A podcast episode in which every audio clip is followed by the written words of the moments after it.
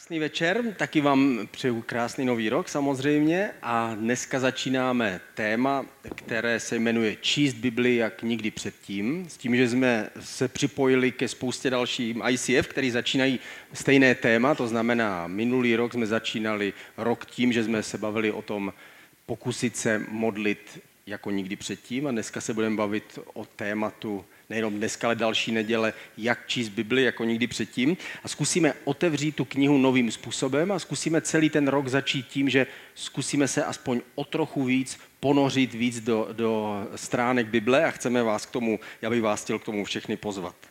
Eh, číst Bibli patří do, do křesťanství a někdy si říkáme, proč zrovna tenhle úkol jako nám dávají, protože ne, každé, ne pro každého je to stejný. Jsou lidi, kteří jsou čtenáři, jako třeba já, který vždycky četl knihy, ale pak jsou lidi, které, pro které to není úplně nejsnažší číst. Jsou lidi, kteří raději něco se podívají nebo raději něco poslouchají, ale přesto vždycky, když se mluvíme o křesťanství, tak se vracíme k Biblii.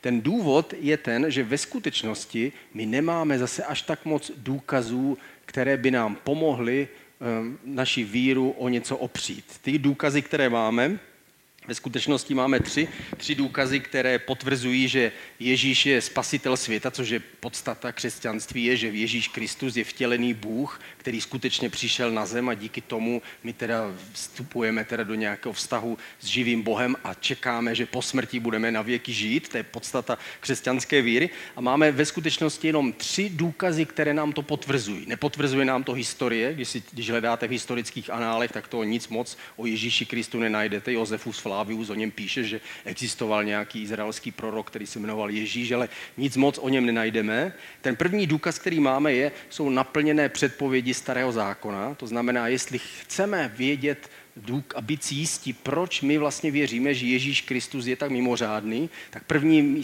první důkaz je starý zákon, který my máme. A ze starého zákona, který byl napsaný stovky let předtím, než Ježíš Kristus se narodil, v tom starém zákoně byly předpovědi, které Ježíš svým životem a svou smrtí a vzkříšením naplnil. A na základě toho jeho učedníci ho rozpoznali, že to je on a svědčili o tom, že to byl skutečně ten, ze kterým chodili tři roky tady po zemi. A to je druhý důvod, důkaz, to je svědectví Ježíšových učedníků. My tomu říkáme čtyři evangelia, to znamená čtyři zprávy o životě, smrti a vzkříšení Ježíše Krista, ale není to nic jiného než svědectví těch, kteří chodili s Ježíšem a kteří zažili jeho zázraky, zažili potom jeho ukřižování a zažili potom jeho vzkříšení a ti potom obcházeli ještě dalších desetiletí ty první křesťany, první církve a potvrzovali jim, že skutečně to tak bylo a ukazovali jim ze starého zákona, že on, ten Ježíš Kristus, kterého oni zažili jako vzkříšeného, ukazovali jim ty díry po těch, po těch hřebech, že skutečně byl ten,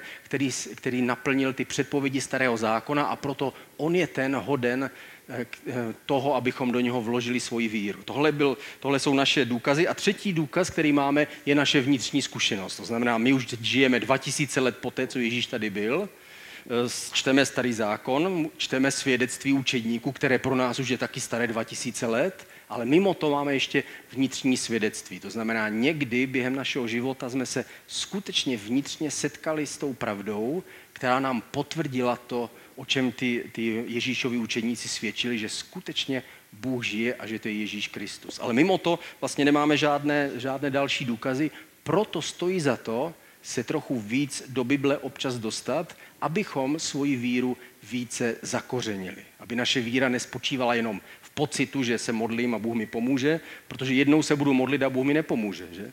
Nebo prostě daří se mi, takže Bůh mi žehná, ale jednou se mi nebude dařit bude to vypadat, jako kdyby Bůh mi nežehnal, ale víme, že tyhle věci se mění, stejně jako se mění počasí. To, co je podstatné, je to, co je napsáno. Proto je Bible důležitá, protože naše víra musí stát na něčem, co je neotřesitelné. My mluvíme ve spojení s Biblem o dvou druzích slova, které se řecky řekne logos nebo réma a říká se, že logos je vlastně vyjádření toho obecného příběhu, který v Bibli nacházíme, to znamená čteme příběh Bible a v tom my vidíme, že Ježíš Kristus je ten skříšený Bůh. A potom réma, a to je to živé slovo, kdy my čteme Bibli, čteme příběh Davida a najednou v něm vidíme odpověď na to, proč mi ujel tram, tramvaj. Nebo čteme příběh eh, Abrahama a vidíme v tom odpověď na moje manželské potíže. Nebo prostě, to znamená, že Bůh nějakým způsobem oživuje to slovo a dává nám to bez ohledu na to, o jaký příběh se zrovna jedná, o jaký kontext a dává nám to konkrétně do našeho života. A tohle jsou dva způsoby čtení Bible nebo dvě, dvě věci, které my prožíváme při studiu Bible a obě dvě my potřebujeme. Potřebujeme, aby Bůh nám občas ukázal něco konkrétního, ale potřebujeme taky, aby naše víra spočívala na pevných základech a proto potřebujeme znát základ těch těch Ježíšových eh, důvodů, proč vlastně on je ten spasitel. Když jsem začal číst evangelium, tak eh, to pro mě bylo jedna velká poezie, protože spousta těch, eh, těch názvů pro Židy, kteří tehdy žili, tak to bylo samozřejmé, o čem Ježíš mluvil, ale pro nás je to jako pohádka z tisíce jedné noci, protože mnoho těch názvů je pro nás abstraktní a teprve ve spojení se starým zákonem dostávají smysl. Pojďme se podívat na krátké video které nám představí Bibli. Nový zákon. Když otevřete Bibli tam, kde je obsah, uvidíte, že se skládá ze dvou velkých sbírek. Ze starého a nového zákona. Slovo zákon tady znamená smluvní vztah a o něm jsou ty dvě sbírky. Vyprávějí jeden velkolepý a spletitý příběh o božím vztahu s Izraelem a s celým lidstvem. Starý zákon se v židovské tradici nazývá Tanach. Je to ucelená sbírka 39 svazků, které vznikaly po více než tisíc let. Naproti tomu všech 27 knih Nového zákona se objevilo během 30 až 40 let. Všechny vznikly v první generaci Ježíšových následovníků. Už od svého počátku začaly křesťanské komunity tyto texty sbírat a spolu se starým zákonem je četli jako jediný příběh, který vede k Ježíši. Přesně tak to je, to znamená vzali starý zákon, kterým potvrzoval v těch předpovědích, že Ježíš je, Ježíš je skutečně spasitel a k tomu pak přidali napsaná svědectví těch jeho učedníků, těch prvních apoštolů a pak k tomu přidali dopisy některých těch apoštolů, kterými vysvětlovali, co se vlastně stalo a z toho vlastně vznikla naše Bible. Ale co pro nás je, je důležité a k čemu bych vás chtěl pozvat během tady těch čtyř týdnů, kdy budeme procházet postupně Biblii, je, že zkusíme během těch čtyř týdnů přečíst celý starý zákon. ne, ne to, to zní děsivě, protože bychom nezvládli ani první letopis možná, protože je tam spoustu textu, ale eh, chtěl bych, s vám, chtěl bych vás vyzvat k tomu, že zkusíme projít celý starý zákon během čtyř týdnů tak, že jsem vybral u každé biblické knihy starého zákona, jsem vybral nejdůležitější kapitolu, která nejvíc ukazuje na Ježíše Krista na to, co, o čem je nový zákon. A pozvu vás k tomu, jestli, bych, jestli byste chtěli, můžete spolu se mnou si je pročíst vždycky dneska probereme prvních pět knih Mojžíšových. Mám k tomu šest kapitol, které jsem k tomu vybral, že pět knih, šest kapitol od každé jedna.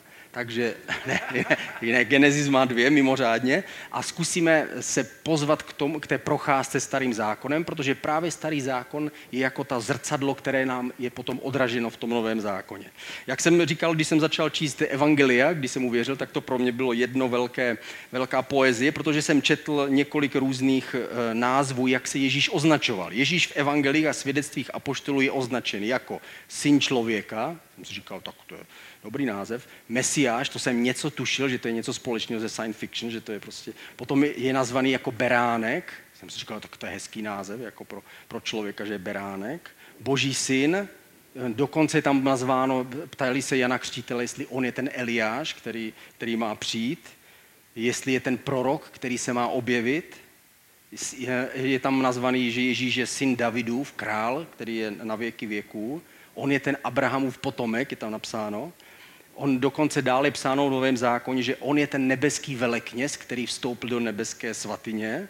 A je tam popsáno v Evangelii, že on je ten služebník, který se měl objevit. A když tohle všechno čteme, tyhle všechny názvy, jak je Ježíš označen a neznáme souvislosti, tak si říkáme, tak to je hezký, že tohle všechno Ježíš je, ale úplně přesně nám to nedává rozpoznání, co to vlastně znamená. A co to znamenalo pro ty posluchače je stejné, jako kdybychom četli předpověď z doby Karla IV., že jednoho dne se objeví člověk, který se bude jmenovat Jiří Zdráhl, bude krásný jo, a, ale bude mít něco s pravou rukou. No? A teď, teď najednou já se objevím a řeknu, jmenuji se Jiří Zdráhal, jsem to já.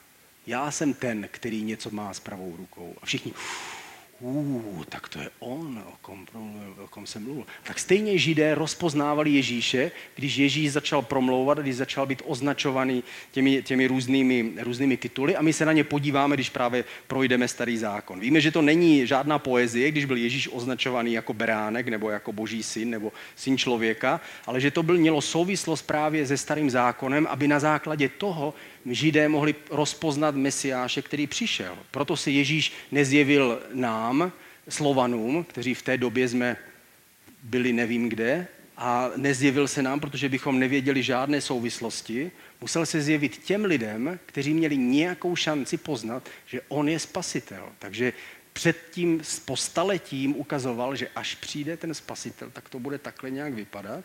A až se objevil, tak skutečně někteří v něho uvěřili. Ne všichni, ale někteří. Takže začínáme, eh, zkusíme projít celý starý zákon. Já mám pro vás takový, takový lístek. Moje asistentka vám to rozdá. Je to dobrovolný samozřejmě. Jo, my to budeme samozřejmě známkovat vždycky, každou neděli, ale eh, je tam, jsou tam všechny knihy starého zákona a u každé knihy jsem napsal jednu klíčovou kapitolu, kterou když přečtete, tak je to jako kdybyste přečetli celou tu knihu si myslím. Doufám. S mým vysvětlením. A zkusíme během těch čtyř týdnů nebo pěti týdnů, zkusíme přečíst všech těch kapitol, to znamená v jedné biblické knize, která má že, nějakých 38 nebo 39 kapitol, bychom jakoby mohli projít celý příběh toho starého zákona. Je to zvlášť zaměřeno na to, abychom v tom uviděli obraz Ježíše, který přichází v tom novém zákoně, ve kterým on se nám potom ukazuje. Takže začínáme první knihou, knihou Genesis. Kniha Genesis je první kniha z těch pěti Mojžíšových. Ježíš tvrdil, že autorem byl Mojžíš, takže z toho vycházíme.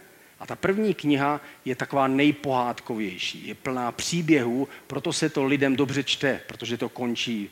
Všechno jsou to jenom příběhy, občas jsou tam nějaká těžší místa, ale dobře se to ještě přečte a dobře to připraví čtenáře na další čtyři Možíšové knihy, které už nikdo nezvládne přečíst a tam se většinou lidé zastaví a už prostě dál, dál číst nemůžou.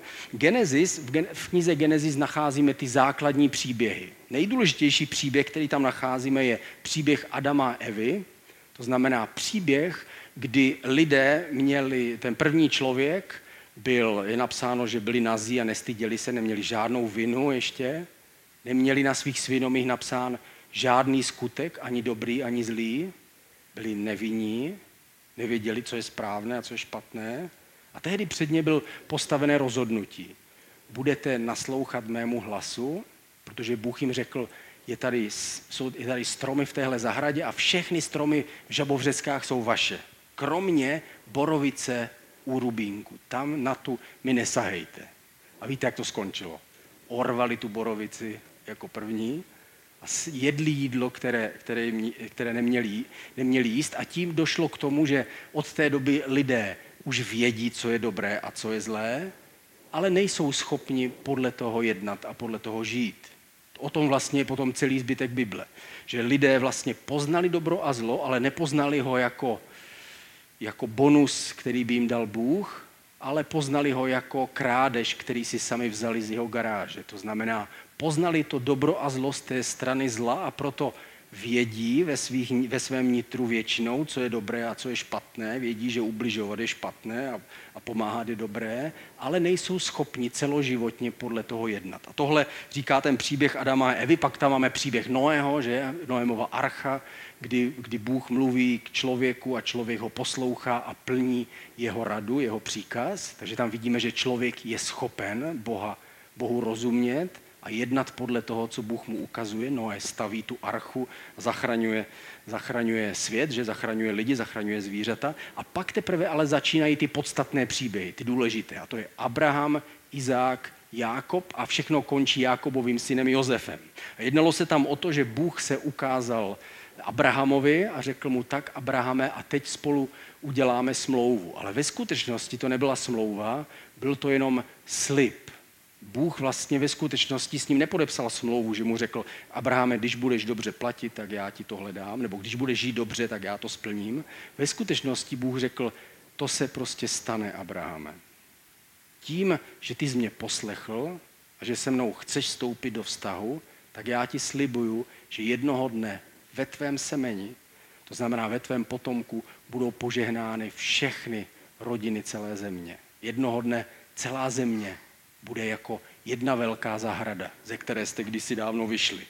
Tohle a potom Abraham řekl, a jak se to bude dít dál, jak se to bude dál předávat. A Bůh řekl, předáš to svému prvorozenému. A to byl Izák.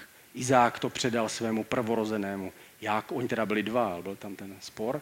Jákob byl ten prvorozený a potom už to nešlo na, jenom přes prvorozené, ale pak už najednou všichni dostali, přebrali ten slib, který měl, který měl eh, Abraham, který měl Bůh. A všichni už se stali, eh, stali tou velkou rodinou a nakonec toho byl ten národ Izrael, který jako velké společenství vzniklo proto, aby Bůh jim mohl ukazovat postupně, co se stane, až on sám přijde mezi ně jakým způsobem ho rozpoznají, protože už od začátku věděl, že nejdřív přijde jako člověk, aby zemřel za hříchy lidí a teprve potom, někdy v budoucnu, přijde jako ten velký majitel, který smotá celý svět do té jedné ruličky. Kdybychom řekli Genesis jednou větou, tak bychom řekli, první člověk nevěřil Bohu, to byl ten Adam, ale Bůh slíbil být s těmi, kdo mu věřit budou.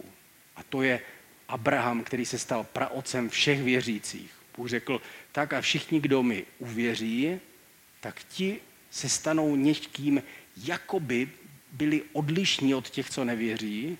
To znamená, vstoupí do toho vztahu se mnou, protože jednoho dne se narodí někdo, kdo bude jakoby nový člověk, a poštol Pavel o něm řekl jako, jako druhý Adam, který bude zakladatelem toho nového toho, nové, toho nového světa, toho nového lidstva. Já jsem tam vzal dvě kapitoly ke čtení, třetí a sedmnáctou kapitolu. Ve třetí kapitole se mluví o Adamovi a o Evě a mluví se tam o tom, že eh, je tam ten odsudek, kdy Bůh říká tak, že Hade, ty jsi zklamal, že? A říká tam Evě taky, Adamovi taky a každému něco říká. A tady vlastně ve třetí kapitole v 15. verši říká ten první, první slib. Říká Hadovi. Rozpoutám také nepřátelství mezi tebou a ženou i mezi tvým a jejím potomkem. On ti rozdrtí hlavu a ty mu rozdrtíš patu. Říká tomu hadovi. Víme, že přes toho hada, že Bible říká, že to byl ten starý had, ďábel, který, který takhle, takhle svedl člověka a Bůh tady k němu mluví a říká, jednoho dne přijde potomek z těchto lidí, téhle ženy, Evy a Adama, oba dva nazýval, že jsou to lidi, a on ti rozdrtí hlavu, to znamená, on zvítězí a ty mu rozdrtíš patu, což se říká, že to je první předpověď toho syna člověka, který přijde. Právě z těchto míst vidíme, tady z tohle místa vidíme, proč se Ježíš sám nazýval synem člověka. Když začnete číst evangelium, tak, tak Ježíš se neoznačoval jako boží syn, naopak ze začátku jim zakazoval, aby to o něm říkali, ale označoval se jako syn člověka. On byl ten syn člověka, který přišel, bude mu rozdrcena ta pata, to znamená, bude zraněn, zabit, nakonec ale vstane z mrtvých, aby mohl zničit panství toho ďábla nad všemi, kteří, kteří mu chtějí věřit a kteří chtějí jít za ním. On byl ten syn člověka, proto to o sobě prohlašoval. Říkal, já jsem ten syn, ten potomek Evy, který měl přijít a který měl na sebe vzít eh, to, to, že zničí nadvládu toho ďábla. A také v Genesis nacházíme 17. kapitole proč mluvíme o potomku nebo dědici Abrahamovi. To je další taková básnický, básnická výzva, kterou tam máme, že v Janově evangeliu eh, v, v, šest, v 8. kapitole o tom hodně mluví Ježíš, mluví o Abrahamovi, o tom, že oni jsou židé, potomci Abrahama, ale že ve skutečnosti musí lidi mít taky v srdci tu víru, jinak prostě nestačí, že se narodí do té rodiny Izraele, ale že musí být skuteční Izraelci. A pak on sám sebe nazývá, že on je tím potomkem, on je tím dědicem Abrahama. V Genesis v 17. kapitole je totiž napsáno tohle. Potvrzují svou smlouvu s tebou i s tvým budoucím semenem, řekl Bůh Abrahamovi, ve všech jejich pokoleních. Je to věčná smlouva, že budu tvým Bohem i Bohem tvého budoucího semene. On tady říká, budu Bohem tvýho budoucího potomka. Budu Bohem tvého budoucího dítěte, tvoje, tvého budoucího syna. To znamená, a apoštol Pavel v Galackým říká, že je tam jednotné číslo semeno, ne semene, ne semena, to znamená, nebude jich hodně, bude jenom jeden, a že mluvil o Ježíši Kristu, že on byl ten dědic Abrahamova zaslíbení, ve kterém skutečně Bůh bude Bohem lidí a lidi budou, uh, budou mít Boha jako svého pána. Všechno se uzavírá, tady tahle základní věta, kdy Bůh slibuje, že jednoho dne bude svět, ve kterém já budu přijímán všemi všichni budou přijímat mě, já budu jejich Bohem a oni budou mým lidem, tak tohle je vlastně téma, které prochází celou Biblii a tím i Bible končí. Ve zjevení ve 21. kapitole ve třetím verši tím končí vlastně starý svět, začíná nový a je tady napsáno, hle, boží stánek s lidmi, budu bydlet s nimi a oni budou jeho lid. Bůh sám bude s nimi a bude jejich Bohem. Tady vidíme naplnění toho slibu Abrahama. Říkal, nakonec se to naplní. Nakonec bude svět, ve kterém já budu Bohem a všichni budete mým lidem. Ale to je teprve budoucnost, která je někdy před námi, ale začala už kdysi dávno v době Abrahama. Abraham žil asi 200, asi 2000 let před naším letopočtem.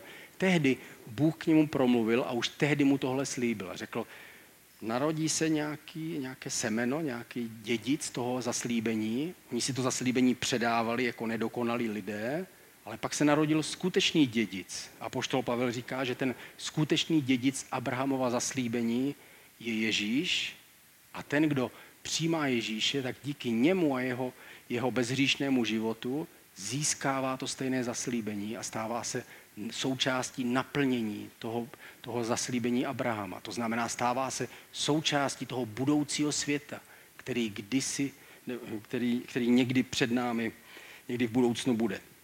Tohle je kniha Genesis, proto jsem vybral ty dvě, dvě kapitoly. Třetí kapitola, kde vidíme Ježíše jako syna člověka a sedmnáctá kapitola, kde vidíme, že on je to semeno toho Abrahama.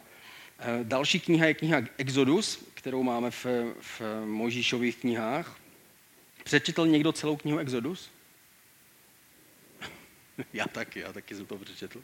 V knize Exodus začíná příběh Mojžíše. Máme tam ten příběh, kdy, kdy Mojžíš je zachráněný v té v, té, v tom košíku nachází ho ta princezna egyptská, která ho přijme do své rodiny k faraonovi a je vychovaný v faraonově domě.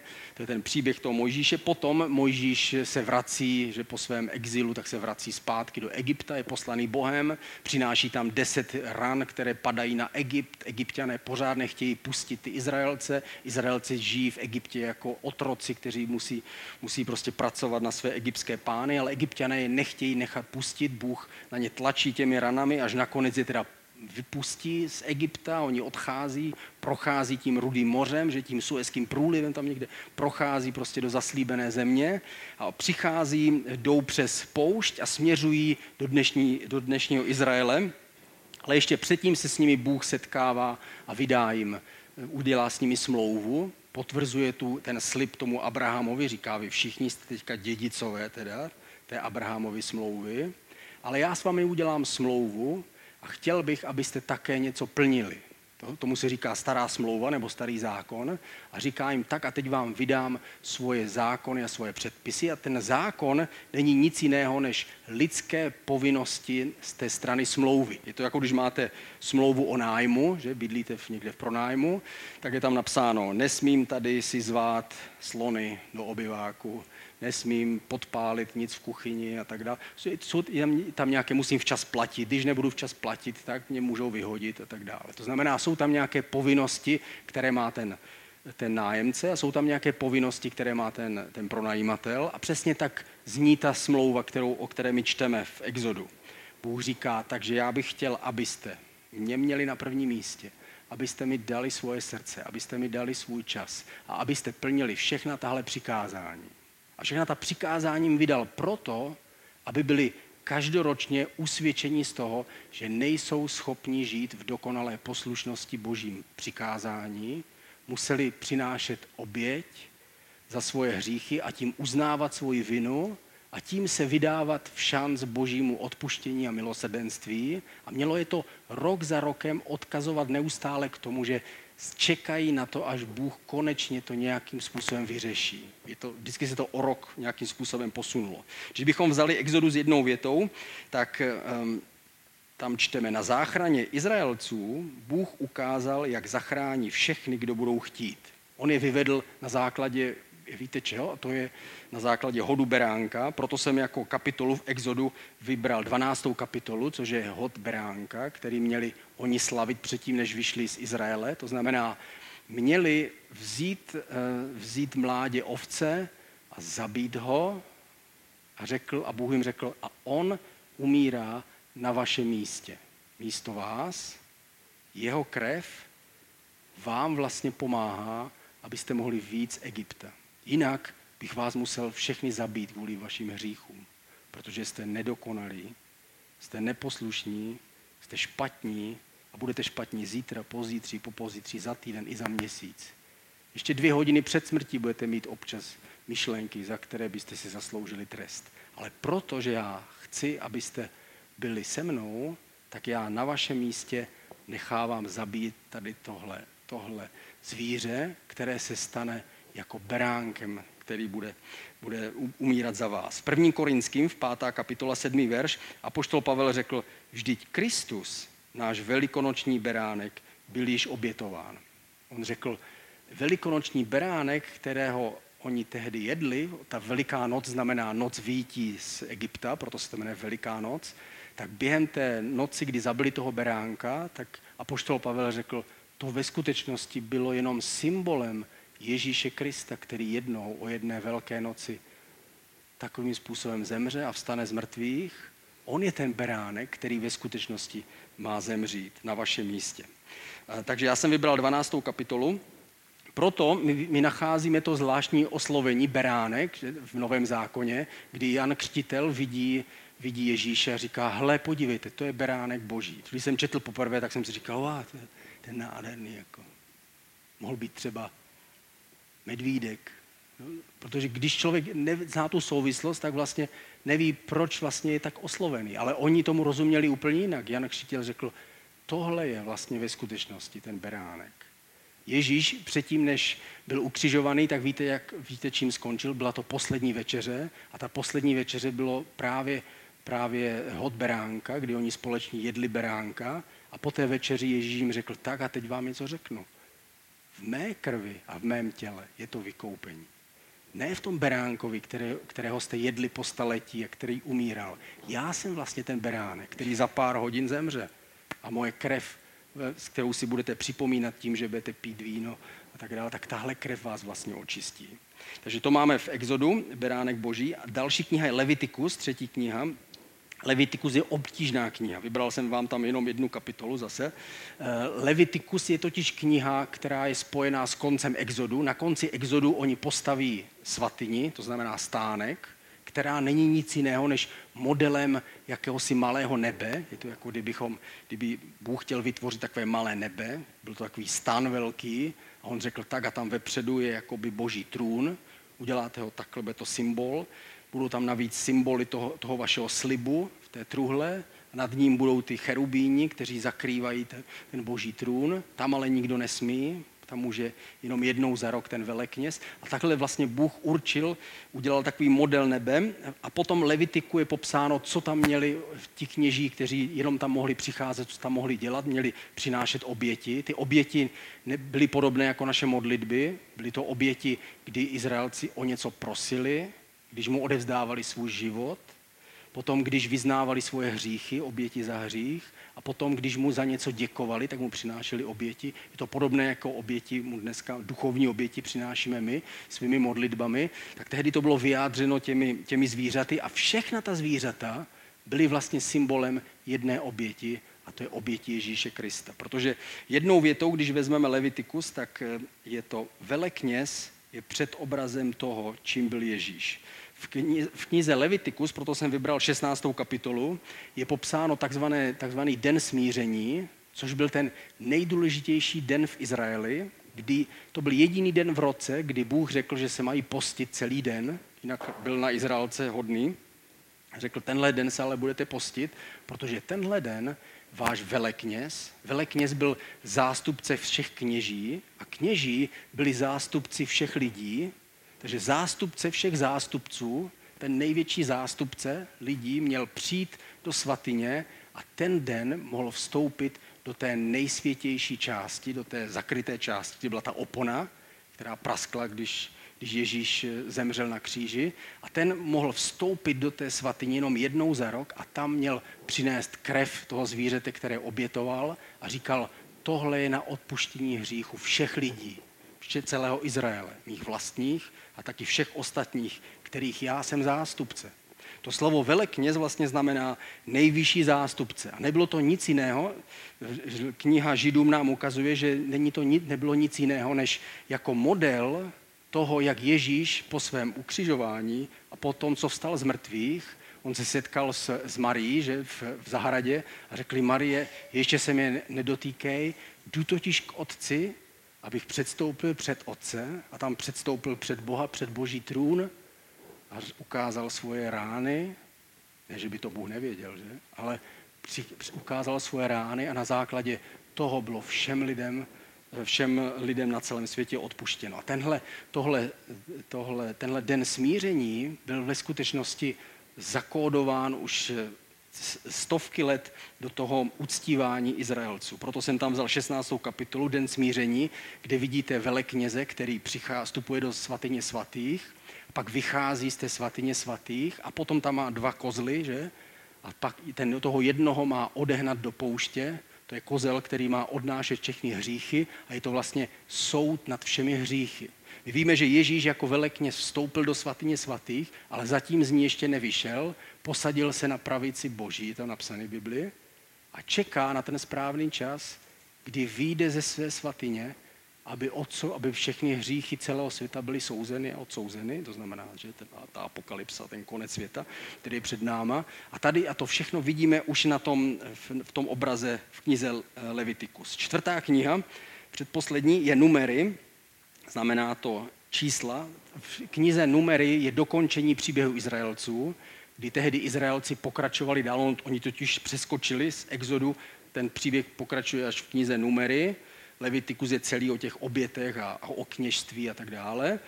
A v numery se dokončuje ten příběh. Oni tam postupují teda do té zaslíbené země a nakonec odmítají tam stoupit, pošlou tam, pak řeknou, ne, my nejprve chceme poslat ty zvědy, Bůh s tím souhlasí, pošlou tam ty zvědy, zvědy se vrací a deset zvědů řekne, je to katastrofa prostě. Dva řeknou, je to dobrý, pojďme dál, ale jsou přehlasovaní těma desíti zvědama a celý Izrael se rozhodne, že nevstoupí do zaslíbené země, že Bůh je zradil, že je tam chce nechat zabít, takže tam nepůjdou. Bůh se na ně rozlobí, řekne dobře, takže za každý den, co oni byli v té zaslíbené zemi, 40 dní, tak vy budete mít jeden rok a budete 40 let chodit po poušti, než, než vaše děti se naučí, co to znamená poslouchat Bohu a můžete vstoupit do zaslíbené země. A tehdy oni řekli, no tak to ne, tak to my tam vstoupíme sami do té zaslíbené země. A rozhodli se tam vstoupit, byli poraženi nepřáteli, že a vrátili se zpátky. A 40 let putují po poušti. To je vlastně příběh numery. Vidíme tam smrt, eh, smrt Miriam, Možíšovi sestry, smrt Árona, který byl první velekněz, bratr Mojžíšův, který tam umírá a vlastně všechno se blíží a pak končí kniha numery tím, že už uplynulo 40 let a blíží se znova k té zaslíbené zemi, přichází k Jordánu a teď teda mají vstoupit do té zaslíbené země. Kniha Numery jednou větou, já jsem vybral totiž 21. kapitolu, jedovatý had byl pověšen, aby uzdravil. Je to ten příběh toho měděného hada. Jeden ten příběh těch, té neposlušnosti Izraelců je, že je začali kousat jedovatí hadi za to, že se rouhali Bohu a Mojžíš se za ně modlil a Bůh řekl, dobře, tak udělej jedovatého hada a zavěz ho z, z nějakého kovu a zavěz ho na tyč a kdokoliv se na něj podívá z těch ušknutých, tak bude zachráněný.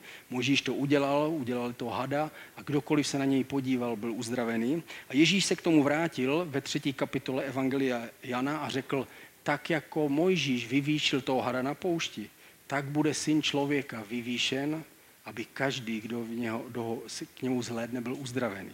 Takže stejně jako jedovatý had byl pověšený, aby uzdravil, tak tak bude pověšený Ježíš s tím jedem těch lidských hříchů, aby uzdravil každého, kdo se na něj podívá.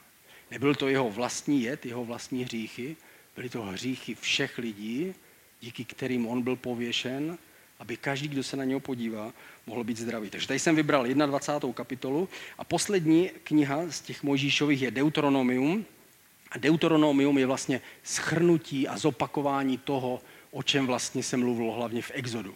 Kdy Mojžíš řekl tak a je tady konec, žiju už jenom já, Aaron je mrtvý, Miriam je mrtvá a celá generace vlastně vymřela. Najednou se podívá zjistili, že všichni ti, kteří vyšli z Egypta, už jsou dávno mrtví a jsou tady jenom jejich děti a Mojžíš. A Mojžíš říká Bohu, bože, mohl bych tam teda přece jenom vstoupit?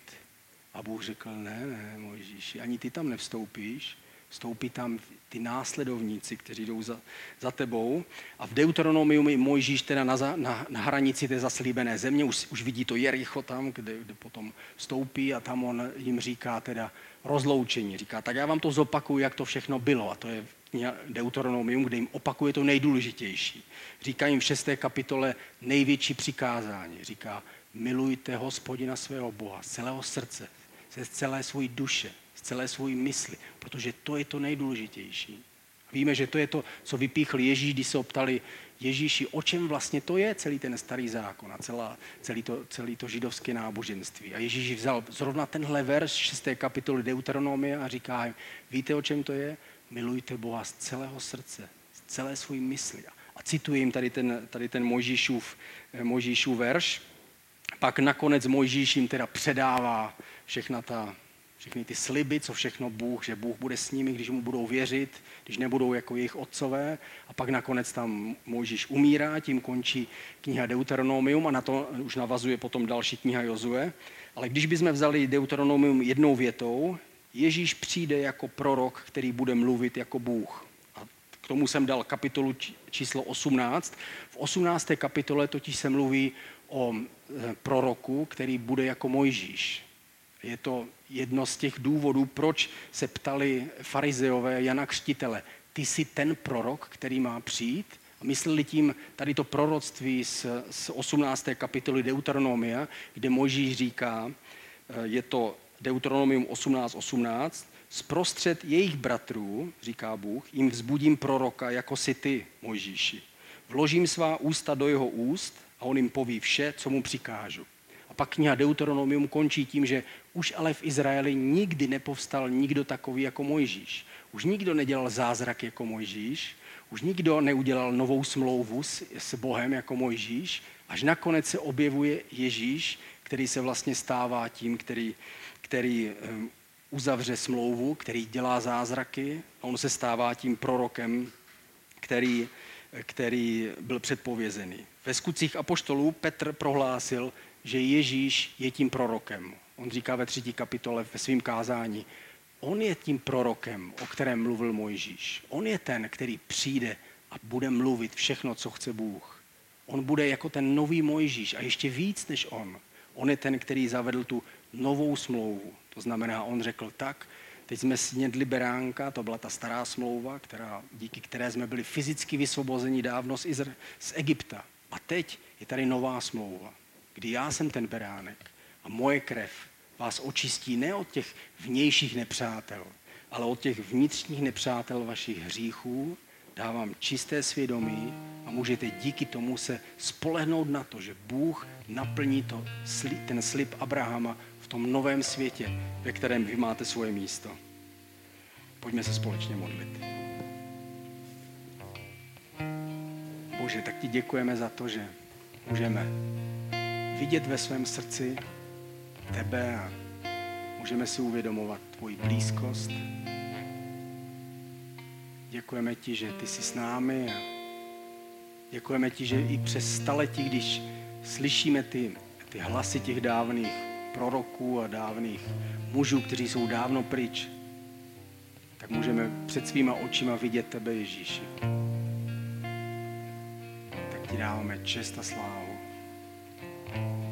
A společně s tebou chceme projít, projít eh, tvým slovem a chceme načerpat tu jistotu, že ty jsi ten Mesiáš, že ty jsi ten Bůh, že ty jsi ten Spasitel. Tak ti děkujeme, Ježíši.